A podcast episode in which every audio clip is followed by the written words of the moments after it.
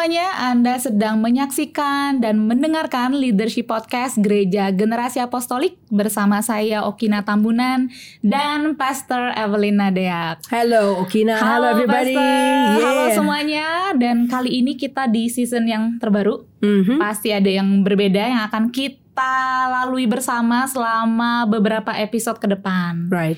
Nah kali ini em, kita akan membicarakan mengenai pertanyaan-pertanyaan kritis yang perlu diajukan bagi setiap pemimpin. Nah Mhm. ini saya sempat review pertanyaan-pertanyaan apa yang perlu kita mampu untuk jawab. Tapi sebelumnya sebenarnya karena saya berangkat dari kita pernah belajar ya Pastor ya, ada yang menarik dari pembelajaran em, orang-orang Yahudi. Mhm.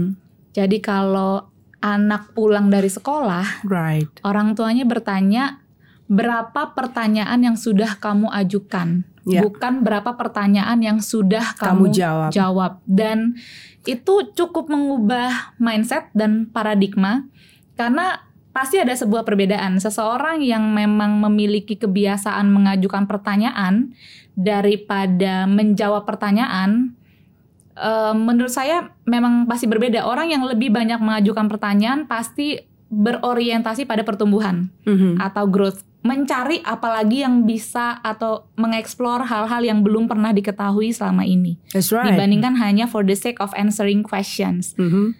Nah, itu yang nanti akan kita bahas selama episode-episode ke depan. Nah, ini akan sangat menarik. What do you think, Pastor? Yeah, uh, Simon Sinek I think um, uh, came up with the title ya dari Mhm, satu mhm. buku yang berkata uh, Great Leaders Ask Why. Ya. Ya. Um, and sebagai seorang pemimpin why need to be clarified. Mhm. right? John Maxwell is also, um, uh, I think, wrote a book about great. Uh, Great about leader great, ask great questions. ya. Uh, jadi rupanya uh, the hallmark of great leadership atau orang-orang yang uh, memimpin, yang menginfluence, mempengaruhi orang-orang lain uh, juga dilihat dari pertanyaan-pertanyaan yang mereka ajukan Betul. Mhm. ya and getting to uh, apa ya diving to the books that they that they uh, wrote ya the Simon Sinek John Maxwell and other other leadership book that I encounter with uh, lalu merefleksikannya dengan uh, saya sendiri sebagai pemimpin yang menginfluence orang lain, memang rasanya kalau ada orang yang saya mentor mengajukan pertanyaan, I mean you mentor a lot of people, Mhm. And kalau ada aja beberapa yang yang bertanya, uh, curiosity mereka atau rasa penasaran mereka itu trigger me. Ber- berarti bertanya yang dimotivasi dengan rasa penasaran ya. right, oke. right. Jadi saya saya kemudian uh, apa ya?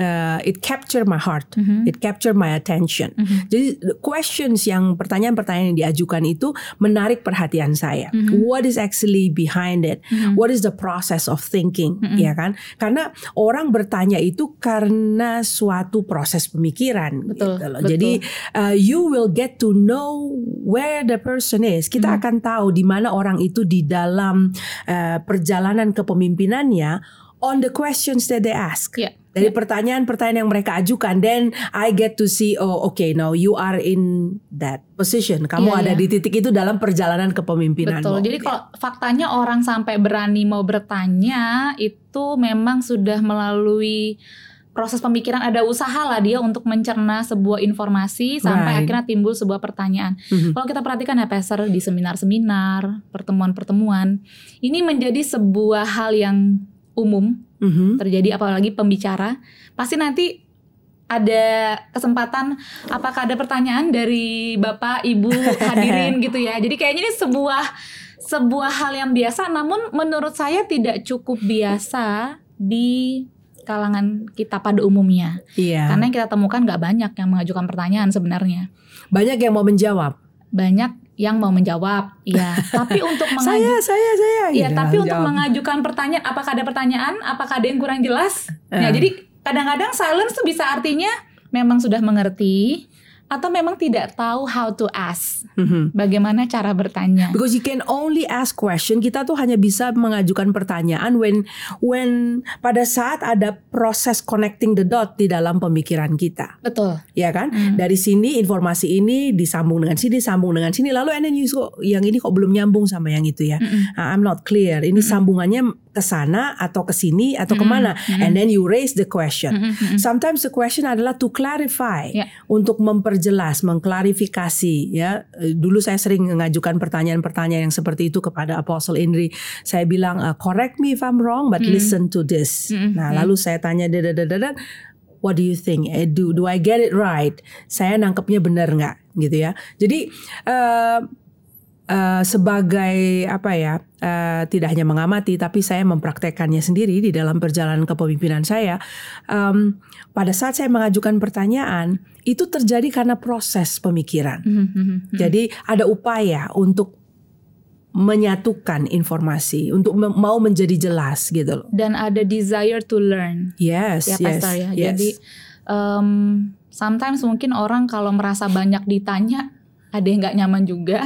Tapi saya suka, saya suka bertanya dan saya suka mendapatkan pertanyaan. right. Saya juga melayani anak-anak dan anak-anak adalah pribadi-pribadi yang tidak takut untuk bertanya. And the Itu funny yang saya thing, temukan. the ya. funny thing, uh, Ukina, uh, coba lihat ya. uh, saya pernah mengajar di primary, you know, uh, kelas 1, kelas 2, kelas 3 umumnya itu.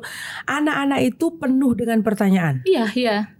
It's like everything segala sesuatu ditanya, segala sesuatu ditanya. So ada curiosity, rasa penasaran yang besar, semuanya ditanya. Kenapa begini, kenapa begitu? Makanya ada bukunya kan. Betul. Uh, kenapa, Kenapa begini, begini, kenapa, kenapa begitu gitu. Dan dan itu penuh dengan pertanyaan. And kenapa ya? As as we get older, sudah nggak nanya lagi. And and you just take life. Kita kemudian menerima kehidupan ya emang udah begitu kali. Iya. Sudah tidak ada lagi rasa Iya, penasaran iya. dan bertanya-tanyanya gitu loh. Ada juga yang saya dengar mungkin waktu bertanya takut kelihatan bodoh, Hmm. Gitu. Mhm. takut dianggap Hah, pertanyaan gitu aja kok kamu nggak tahu jawabannya. Iya. Bisa juga Mhm. ada ketakutan untuk bertanya, padahal banyak pertanyaan pasti di dalam. Ya Mhm. faktanya ada, faktanya saja adalah pada saat eksekusi belum tentu ngerti. Mhm, Ya mhm. kenapa tidak ditanya dari awal? Right. Kadang-kadang seperti itu. Gimana kalau pastor tantangannya apa dengan kenapa orang sulit untuk bertanya dalam kehidupan pastor sehari-hari di kepemimpinan? Eh, ya tadi seperti kamu bilang, orang kalau mengajukan pertanyaan, eh, kemudian apakah bagaimana tanggapan orang lain ya? Ya, Jadi kayak orang, what, what people orang. what people say itu kok jadi apa ya? Menjadi penting sekali gitu ya. Ya. What would people say kalau aku mengajukan pertanyaan? Iya. Apakah aku akan dianggap bodoh Iya. gitu kan? Karena ya mungkin eh, budayanya adalah budaya memberikan jawaban, bukan Betul. budaya mengajukan pertanyaan. Konotasinya jadinya orang yang bertanya adalah orang yang kurang pintar, Hmm. kurang cerdas, Mhm. kurang pengetahuan. Makanya saya Yaitu. bagikan itu kan Mhm. di dalam pertemuan kepemimpinan kita satu kali mengenai kisah anak anak uh, uh, anak uh, that Jewish Dari- boy ya, dari Yahudi. ya bagaimana and dia itu penar, dia peraih Nobel Hmm. that that that man peraih Nobel Yahudi banyak sekali kok pastor men- melahirkan pemenang-pemenang Nobel ya. right Hmm. jadi menarik sekali saya highlight uh, apa namanya uh, pertanyaan ibunya kepada pria itu ya. Jadi bahwa dia besar di dalam kultur itu. Uh, setiap kali pulang ke rumah ibunya tanya how many question you ask? Hmm. you ask good questions. Mhm, mhm. gitu loh. Sementara banyak kita dengan parenting style kita kalau anak pulang tadi belajar apa? Ya, uh, nilaimu berapa, Berapa, gitu jarang kan kita tanya tadi ada nanya-nanya nggak kamu Mhm. sama ibu guru sama pak guru orang tua saya sih nggak pernah ya pastor tanya saya itu. saya juga nggak pernah ditanya begitu. Jadi memang kultur kita adalah Kultur kultur kita. untuk kultur menjawab eh, dan kalau menjawab kita mau dapat jawaban yang benar, ya kan dan apa segala. Tapi bertanya itu maybe we need to change, you know. Em, kembali lagi tadi ya pastor ya, yang kenapa as we get older, kalau anak-anak bertanya kayaknya we are fine, tapi semakin kita dewasa bisa juga nggak sih pastor faktor tenaga pengajar Hmm. dalam menghandle pertanyaan sampai akhirnya anak-anak atau si penanya akhirnya nggak mau bertanya lagi karena tidak dijawab juga Mhm. Belum tentu juga memuaskan jawabannya, akhirnya Mhm. malas bertanya. Mhm. Bisa juga sih Pastor Bisa ya, juga. bisa juga. Nah, itu kita bisa kita bisa hadapi itu dengan cara begini. Kalau kita memposisikan diri sebagai satu-satunya pihak atau sebagai guru yang maha tahu dalam tanda kutip that have all the answers, Hmm. memang akan jadi overwhelming. Iya. Ya, that you Dengan banyaknya Eh, pertanyaan. jadi kalau kalau semuanya nanya and you have to have the answers, kamu harus punya jawabannya, then it will be difficult. Mhm. Jadi kita perlu membuat suatu culture yaitu culture eh, budaya belajar. Budaya belajar di mana everybody are encouraged, semua orang didorong untuk mengajukan pertanyaan. Iya. Jadi ada semangat curiosity, rasa penasaran dan semua orang didorong untuk mencari jawaban. Mhm, mhm. Jadi jawaban tidak hanya dari satu source, Ya. tidak hanya dari satu orang maha tahu di tempat Ya. itu, tetapi kita bisa ada cross, Mhm. ya. Lalu kita bisa digging. Mhm. Jadi yang dikembangkan adalah skill to find, Mhm. ya, eh, keahlian untuk mencari, keahlian untuk searching, keahlian kan itu yang sekarang mesti Betul. dikembangkan Betul, gitu ya, betul. because there is answers, tapi tidak juga melulu hanya dari satu orang. Ya. Jadi rasa penasaran itu kemudian di nurture sehingga eh, kebutuhan untuk mengklarifikasi data, cari tahu itu selalu ada. Ya. Tapi juga kemudian di sisi lain skill untuk mencari mencari taunya, Betul. bagaimana caranya, Betul. how do you utilize Mhm. berbagai macam platform yang sudah tersedia sekarang. Mhm. Jadi tidak melulu aku mesti tanya kepada Pak Guru Satu lalu sumber saja. Lalu Pak Gurunya juga merasa aku harus punya jawabannya. Kalau dia tidak ada jawaban punya 20 murid kan agak repot Iya itu. iya iya iya. iya. Jadi kesimpulannya eh, mungkin kita bisa lihat ini adalah sebuah isu penghambat pertumbuhan seseorang. Hmm. Karena again tadi kita di awal kita sama-sama jelaskan pertanyaan timbul dari seseorang yang memang memproses di dalam dirinya. Ada proses yang terjadi dan proses itu timbul karena niat mau belajar. Iya. Niat mau bukan niat mau kepo atau niat mau apa, tapi eh, konteks di sini yang kita maksud adalah orang yang memang mau belajar, mau bertumbuh, mau mencapai sesuatu yang em, belum pernah dicapai sebelumnya. Right. Makanya timbul Yes. pertanyaan-pertanyaan. Mhm. Kira-kira Pastor apa yang apa ya inisiatif-inisiatif mungkin atau cara-cara yang Pastor sudah eh, lakukan untuk mengembangkan budaya bertanya? Eh, yang kita terapkan dalam beberapa tahun belakangan ini di dalam konteks eh, gereja kita adalah saya foster the culture, saya me- mengembangkan suatu budaya. Nomor satu bahwa your voice matter, Hmm, jadi ya environment itu penting ya. penting Kamu sekali merdeka untuk, untuk bertanya. bersuara. Bersuara betul. Number bersuara. one itu bersuara. Bersuara dulu ya. You need to voice it out. Mau bertanya, memberikan opini, Ya. pokoknya kemerdekaan untuk bersuara, dan Bersuara. memberikan aspirasi. Dari situ Hmm. kita mulai shaping, Ya. kan? Karena dari dari budaya di mana hanya ada eh, ada orang-orang tertentu yang bersuara, yang lain tidak bersuara, itu kan kita harus bentuk dulu environmentnya. Ah, Saya saya eh, apa namanya familiar dengan konsep berkebun, so I need to shape the environment. Saya perlu bentuk eh, atmosfer kebunnya itu seperti apa. So nomor nomor satu adalah eh, bersuara. Your voice matter and you need to voice it out. You need to bersuara lah. Mhm. Nah, baru baru kemudian dari bersuara itu, number two adalah the culture of learning. Mhm. Kita semua sedang belajar, even myself included, saya sedang belajar. Saya Ya. bisa belajar dari kamu, kamu bisa belajar dari saya, kita bisa belajar dari satu sama lain. Tapi ini penting juga Pastor. Eh, tadi Pastor bilang membangun environment karena mungkin karena kita orang timur. Em, kita sangat memeluk nilai-nilai menghormati orang yang lebih tua. Mhm. Jadi saya pun juga tumbuh di keluarga yang perlu berhati-hati dalam memberikan opini. Tidak dilarang, tapi perlu hati-hati supaya tidak menyentuh apa ya. Ini anak tuh banyak nanya, terus siapa kamu masih kecil, bisa-bisanya kasih opini atau pendapat. Nggak bisa kita pungkiri itu ada di budaya timur kan, Yes. Pastor yang seperti itu. Beda Yes. dengan western, everybody mau segala usia kamu punya eh, tempat untuk bersuara. Bisa juga itu juga jadi salah satu faktor kenapa penting sekali menciptakan environment bahwa suara kamu begitu penting. Yes. Gitu. Suara kamu begitu penting dan dan saya bersyukur dengan pengalaman mengajar di uh, primary Mhm. ya di kelas-kelas kecil itu dari saya uh, apa juga ya uh, memberikan ruangan untuk anak-anak bersuara because then there is that confidence that they are not rejected mereka tidak ditolak pada saat Iya, mereka bersuara iya. dan kalau jembatan itu sudah di establish then all the other things will follow. Betul. ya all the other things will follow. They will ask question mereka akan mengajukan pertanyaan dengan merdeka mereka akan eh, ceritakan pikiran-pikiran mereka lalu mereka interest-interestnya pun ketertarikan-ketertarikan juga akan dikomunikasikan. Nah and then learning will happen. Learning will happen in that kind of environment.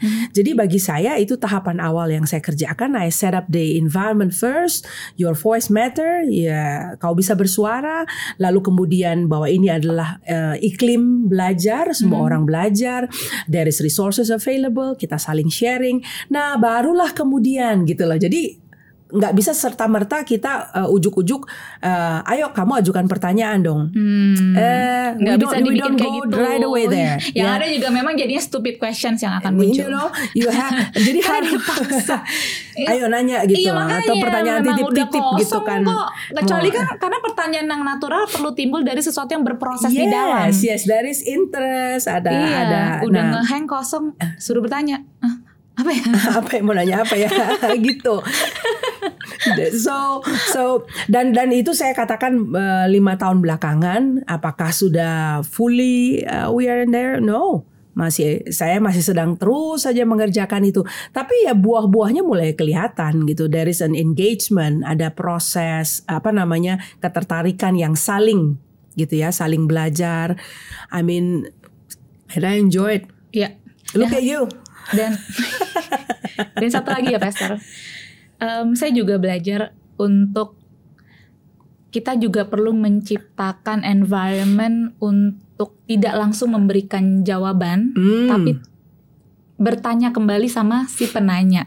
Mhm. Eh, tapi perlu hati-hati juga ya, karena jangan sampai orang bertanya ditanya balik lah. Buktinya aku bertanya kan memang untuk dijawab, bukan dikasih lagi pertanyaan.